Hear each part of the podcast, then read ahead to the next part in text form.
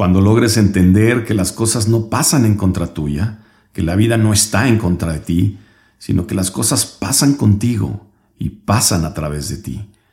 Ese día entenderás mejor la espiritualidad. Bienvenidos a Equilibrio. El podcast dedicado a hablar de cómo lograr sincronía entre el alma, el cuerpo y el espíritu para lograr el éxito en tu vida.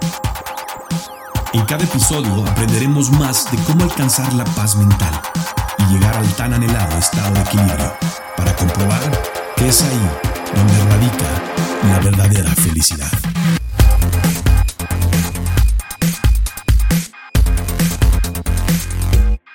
Yo soy Enrico Salvatori, acompáñame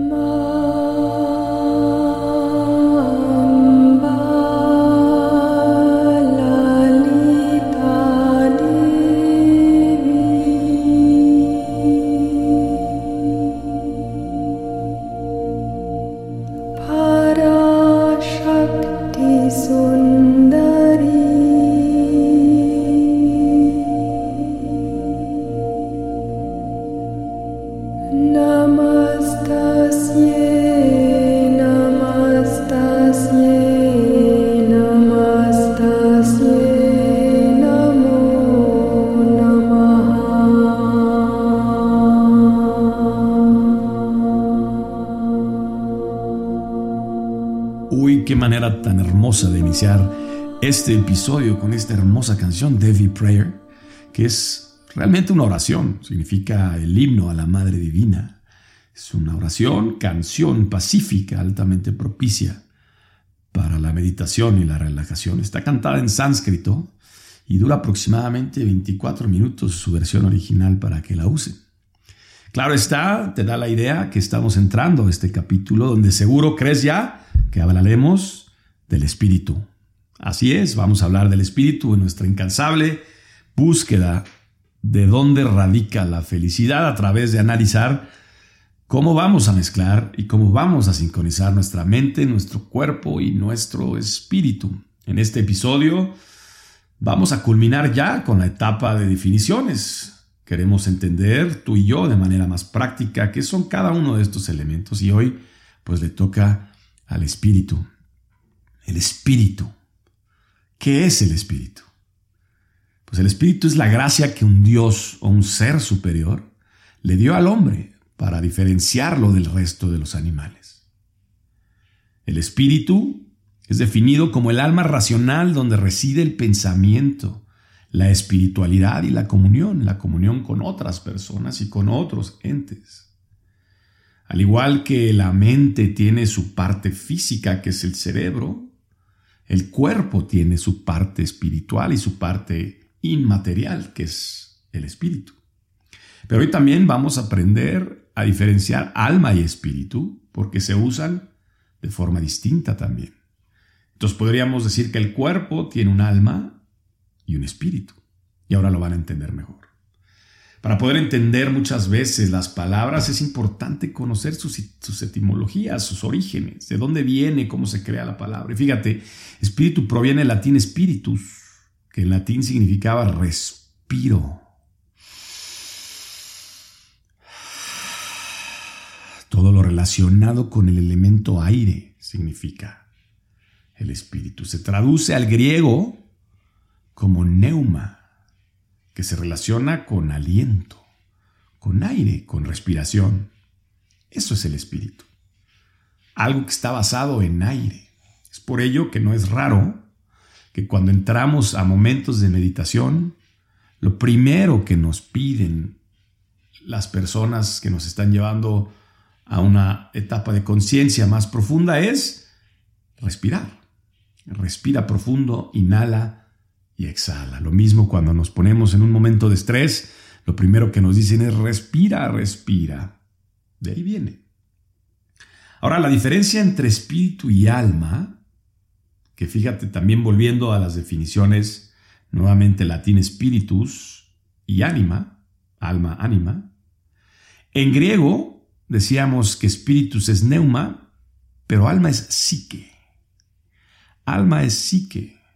Entonces, si tú pones en análisis estas palabras, significa que el alma está conectado con la parte racional, es decir, con el pensamiento. Y el espíritu con algo mayor, con algo universal. Fíjate, esto, estos significados no fueron tan relevantes, estos nombres no fueron tan relevantes entre alma y espíritu hasta la introducción de los conceptos del cristianismo. Porque ambos eran considerados el lugar donde se sientan los sentimientos, tanto alma y espíritu. Espíritu y alma siempre fueron sinónimos en términos cristianos y de ser un ser inmaterial o fantasmagórico, alma y espíritu, lo tenían conceptualizado como un solo ente. Ahora es importante también entender que la parte de alma y la parte de espíritu en nuestro lenguaje coloquial pues se usan indistintamente también para referirse a veces a la viveza o el ánimo de una persona. No sé si eh, me entiendes esta parte. Yo te pongo un ejemplo. Cuando alguien dice, le está poniendo el alma al trabajo o le está poniendo el espíritu al discurso. Lo dijo con, con espíritu. Ambos son esencias o principios generadores de algo, como, como un espíritu rebelde, dirían por ahí, el alma de la fiesta o el espíritu libre. ¿no? Eso significa que cuando tienes esas categorías sobre las personas, sabes que son personas que cuentan con atribuciones especiales y que radican en su espíritu. En su espíritu emprendedor también se diría por ahí, ¿no? Cuando se habla de un espíritu emprendedor, se refiere a una persona que tiene la gracia del emprendimiento. Entonces, es interesante ver cómo también cuando tú ves una persona que hace un acto atroz, que comete un crimen, que comete una violación, te refieres a veces a él como un desalmado. O ese tipo no tiene alma. Luego entonces, ¿qué es el alma? ¿Qué es el alma? Es una herramienta que está dentro de ti, donde radican sentimientos, emociones, valores y patrones. Y el espíritu es la parte inmaterial que trasciende a través de tus pensamientos y tus sentimientos. Uf, qué difícil, ¿no? Para la gente terrenal como tú y como yo, pues vamos a tratar de dar un sentido. Ahora, aquí la idea es llegar de lo espíritu y de, lo, y de, la, de la parte alma a lo espiritual. Entonces, cuando hablamos de espiritual, claramente es que es lo contrario a lo material, es decir, todo lo relacionado con el espíritu o a lo inmaterial es lo que significa espíritu. Hay una eh, corriente que se llama ascetismo, que enseña a despegarse de lo material para cultivar y perfeccionar tu lado espiritual. Les sugiero buscar ascetismo y entiendan esta corriente que nos ayuda a alejarnos de lo material y evocarnos a lo espiritual. Ahora, vamos a regresar a este concepto de espíritu, alma y cuerpo para que lo entendamos bien. El espíritu se diferencia del alma básicamente porque el espíritu el espíritu es considerado universal, a la vez que el alma es algo individual. Tú posees un alma que se conecta con tu intelecto, tus sentimientos, tu paz, pero también tienes la capacidad de desarrollar tu espiritualidad a través de una serie de pasos que vamos a aprender más tarde. Pero según la teorización cristiana, el hombre se compone de estos tres elementos, inevitablemente, cuerpo, alma y espíritu. El cuerpo tiene un desarrollo, el alma tiene un desarrollo y el espíritu debe de ser evocado y desarrollado a otras esferas para que logres la espiritualidad. Esto quiere decir, para los cristianos, que el cuerpo es la, es la parte carnal, la parte física, el alma es lo que nos imprime, fíjate, el alma es lo que nos imprime de personalidad individual donde reside la imaginación, los sentimientos, la razón, mente, emoción y voluntad. Es decir, el alma, que es totalmente individual, se caracteriza por darle asilo a la mente, a la emoción, y a la voluntad. ¿Cómo coordinas y cómo se interactúa y cómo se conecta? Fíjate, el alma con tu mente. Eso es lo importante. Aquí vamos a buscar esa parte de la interacción. Y finalmente, el espíritu es la herencia divina de nuestro ser. El espíritu, está por encima de nuestra alma. Y aquí es donde reside la fe, la esperanza, la reverencia. Y ahí es donde está nuestro mundo espiritual. En el cristianismo, la introducción del Espíritu Santo representa justamente eso, el Espíritu divino y sagrado de Dios. Eso es el Espíritu Santo. Dios Padre es el cuerpo Espíritu Santo es la parte espiritual que si tú tienes oportunidad de tener contacto con la religión católica, entenderás que forman una triada, Espíritu Santo, Dios Padre y Dios Hijo, y esos tres elementos constituyen lo que en el origen, en el, inicio de este capítulo dije, los tres elementos del cristianismo, cuerpo, alma y espíritu. Pero ¿qué significa para nosotros nuevamente como personas que le estamos dando una connotación natural, terrenal, física, para que podamos entender? Porque a lo mejor tú no eres cristiano, no eres católico, no eres musulmán, no eres judío. Eso no es, es totalmente irrelevante, pero la espiritualidad sí se conecta con alguna creencia de lo inmaterial. La espiritualidad, yendo ya a un eh, nivel más superior, es el conocimiento, la aceptación oculto de la esencia inmaterial de uno mismo, es decir, es reconocer que tienes una parte inmaterial, que no es física. La espiritualidad humana es definida como la conciencia de una parte de nosotros que no se manifiesta materialmente y que está ligada a algo superior, superior a todos los seres vivos.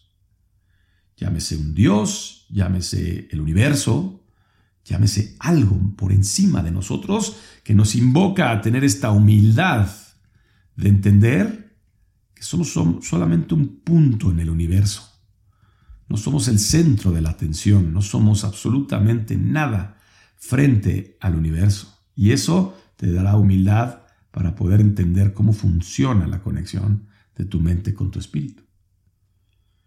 Fíjate qué interesante, religión es creer en la experiencia del otro.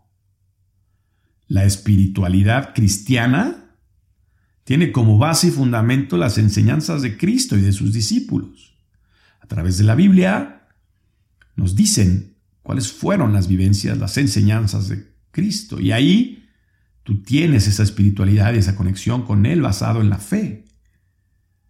Sin embargo, por el lado de otras corrientes, como escribió alguna vez Deepak Chopra, la espiritualidad es crear y tener tu propia experiencia. Allí está la diferencia de que la gente piensa que ser espiritual es solamente estar conectado con una religión y no es así. La espiritualidad es un valor positivo y superior a lo físico. Es una cualidad que determina, en la mayoría de los casos y en la mayoría de las personas, un comportamiento coherente con los valores morales y éticos que te ayudarán al desarrollo individual. Escucha bien esto, la espiritualidad es un valor positivo que te ayuda a ser coherente con los valores morales y éticos para el desarrollo individual de tu persona. Es ahí donde queremos llegar.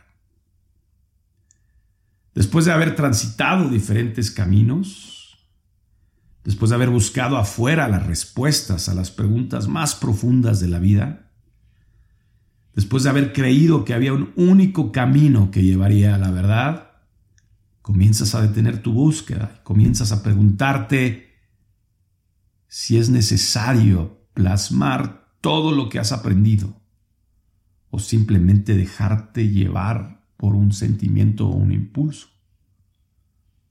Ser no espiritual es basar todas las acciones, circunstancias que pasan en tu vida de manera material tangible.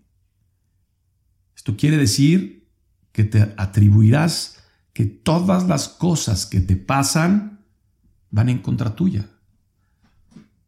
Te asignarás el dolor y el sufrimiento de todas las circunstancias que suceden, suceden para ti. Mira, quiero que escuches esto. Las cosas no pasan en tu contra. Las circunstancias que suceden no van en contra de ti. Las cosas pasan contigo y pasan a través de ti. Cuando tú logres entender esto, podrás estar en un estado espiritual importante. Ahora, no se trata de ser espiritual solo durante una hora del día o cuando realizamos alguna técnica que nos armonice internamente como la meditación y después volver a nuestra vida cotidiana. La espiritualidad es un estado de mente o mental, un estado, por llamarlo así, punto, de 24 horas al día.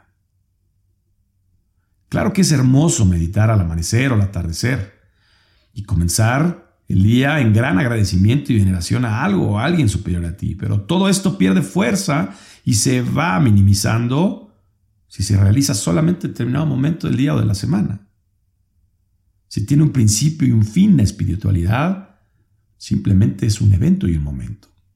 Quizá regreses a tu vida cotidiana sin la espiritualidad y te conviertas nuevamente en un hombre totalmente material, donde seas abordado nuevamente por tus pensamientos negativos. Déjame decirte otra cosa. Cuando sucede algo terrible en tu vida, las circunstancias de la vida, el problema no es la circunstancia. El problema no es la tragedia. El problema es cómo lo piensas, cómo lo tomas y cómo lo vives. El problema es tus pensamientos acerca de esa circunstancia, no la circunstancia en sí. La circunstancia es un evento, simplemente sucede porque estás compartiendo el mismo momento espectral de tu vida con ese momento. Es decir, un temblor, un terremoto, como la tragedia que acaba de suceder en Turquía, donde tú por tiempo, lugar y circunstancia te encontrabas ahí, y pudiste haber perdido un ser querido, pudiste haberte lesionado. Tú tienes dos maneras de tomar esta circunstancia. Esto es un hecho natural que tú no controlas, que está causado por una razón universal existencial, que la vida y la tierra tienen un mismo sentido y que la tierra está viva y la tierra se mueve. Lo que está encima de la tierra no es culpa de la tierra. Lo que se desmorona encima de la tierra no es culpa de la tierra. Y si tú estás en ese tiempo y en ese momento espectral, la situación y la circunstancia no fue hacia ti, no es qué mala suerte tuve, por qué tenía yo que estar ahí. Si tenías que estar ahí es porque tenías que estar ahí. Y si perdiste la vida o alguien perdió la vida en un evento de esa magnitud, ese era el momento preciso para que tú vivieras esa experiencia. Claro que se dice fácil, pero la diferencia es los pensamientos que tú le pones a la circunstancia que estás atravesando. Como humanos, debemos aprender a vivir nuestro día a día de manera más espiritual. Hay técnicas, formas e ideas que nos pueden ayudar a concentrarnos, que nos pueden ayudar a conectarnos en algún momento a esta espiritualidad.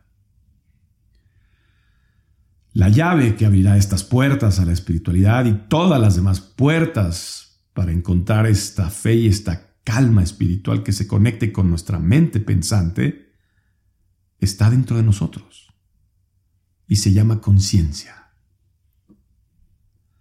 Vivir conscientemente cada día es muy similar a cuando les hablaba de vivir con la mente presente, activa, vivir todos los días. Fíjate cómo se relaciona y empezamos a conectar nuestra mente con nuestro espíritu. No hay un momento para ser espirituales, no hay etapas, no hay horas, no hay días. No hay un lugar determinado, no es de que vas al yogi o vas al templo y dices, aquí soy todo espiritual y me he hecho mis 15 Aves Marías y me sé todo el credo y el rosario completo, pero salgo afuera y veo una persona pobre y le doy la espalda. Salgo, perdón por la mala utilización, de mi gramática de salir afuera, pero salgo ah, fuera del templo y no cedo el paso al peatón. Salgo fuera del templo e insulto a un prójimo porque se paró, se estacionó enfrente de mí o me cerró el carro o no le cedo el paso al anciano. Ah, pero vengo de misa. Ah, pero vengo de comulgar. Entonces no es un momento, no hay lugares determinados, ni un principio, ni un fin, es todo el tiempo tenemos que ser conscientes de nuestros actos y de nuestra forma de vivir. Nos convertimos así, solo así, en seres más espirituales. Ahora, por favor, entiéndeme, yo no quiero que vengas flotando por una posición de flor de loto las 24 horas del día, no, para nada.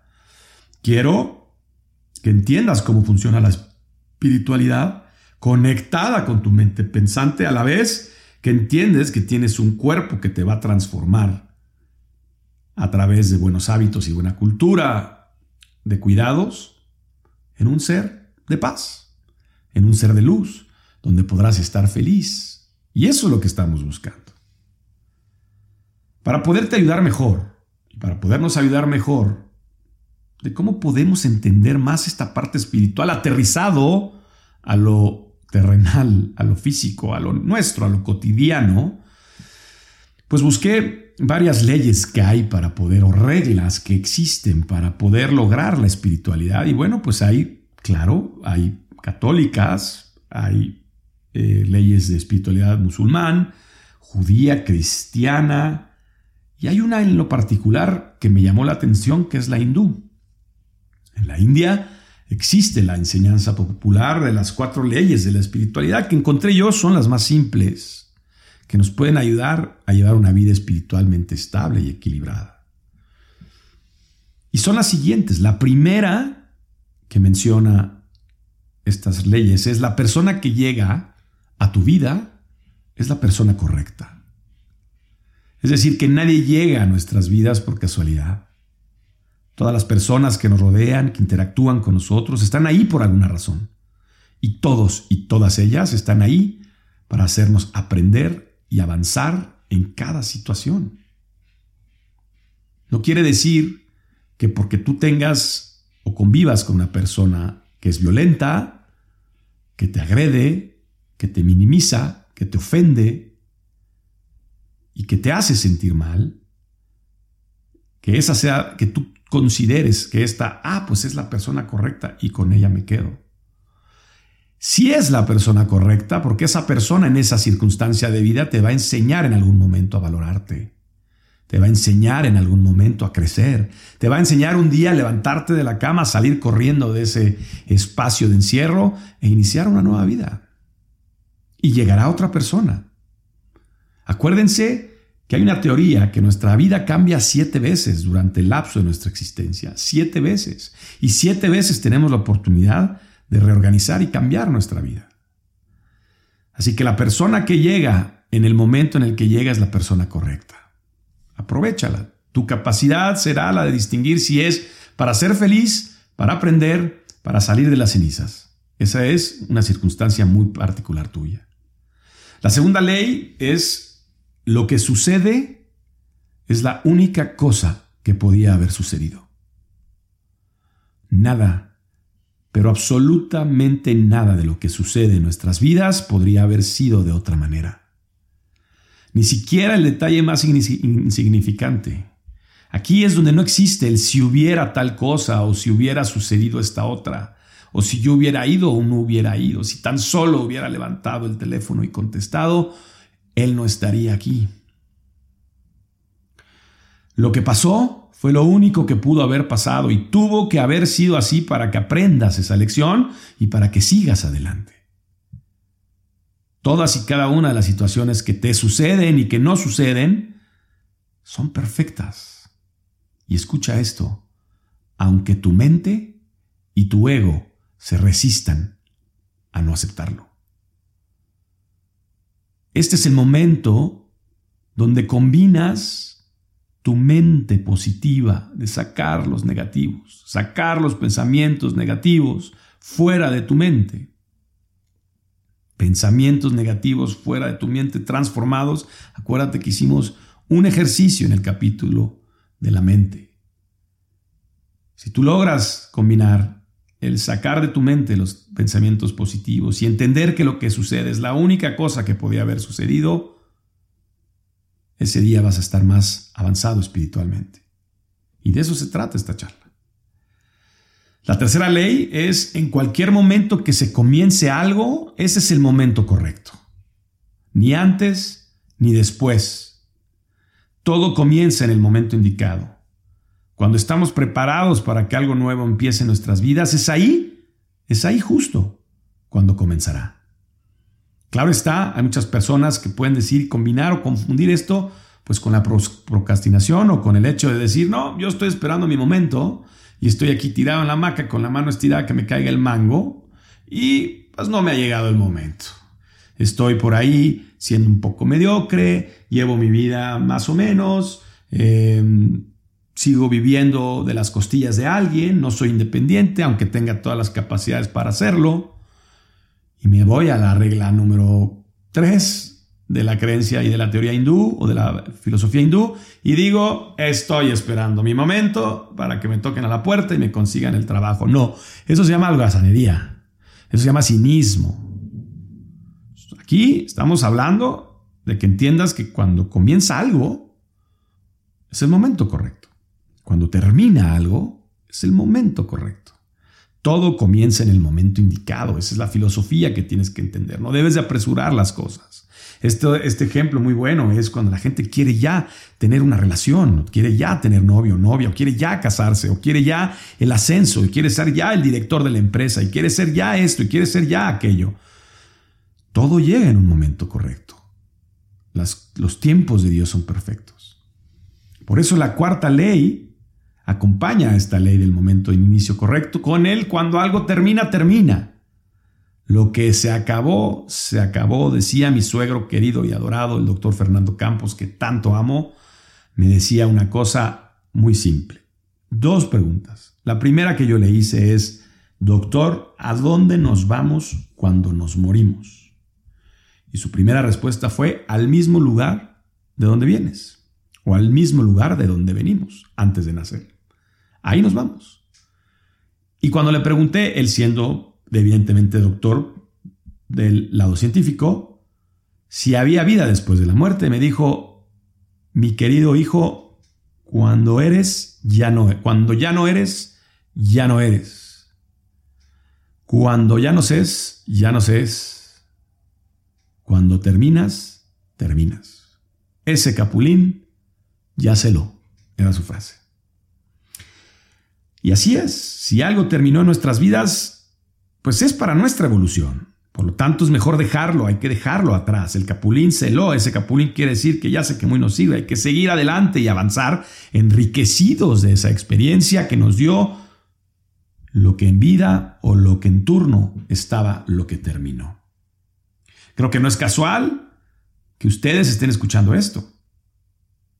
Si este podcast ahorita está llegando a tus oídos, es porque estamos preparados para tener esta conversación. Es porque sabes que ninguna gota de agua cae en el lugar equivocado.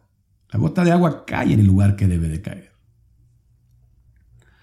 Así que si tú logras tener estos, estas, o integrar estas cuatro leyes de espiritualidad, tendrás una vida más ligera y más suave. Repásalas, visítalas, y te invito a reflexionar sobre ellas. En el siguiente episodio voy a hablar acerca de cómo podemos ya empezar a integrar estos cuatro elementos de los que hemos, perdón, tres elementos de los que hemos hablado, cuerpo, mente y espíritu. Así que voy a hacer un capítulo muy breve a continuación de este para darte 10 cosas que elevarán tu paz mental, porque para allá voy. Quiero que eleves tu paz mental y quiero que conectes con cuerpo, mente y espíritu. Solo recuerda que haré un breve capítulo para recapitular estos tres elementos, las historias compartidas, a la vez que estos diez puntos de vista que elevarán tu paz mental. Hasta aquí llegamos en el episodio de hoy. Como siempre, te agradezco que me hayas escuchado. Te deseo para hoy, mañana y siempre las mejores virtudes que te acompañen en tu vida y que juntos lleguemos pronto a descubrir dónde radica la verdadera felicidad. Yo soy Enrico Salvatori, gracias por estar en un episodio más de Equilibrium. Hasta la próxima.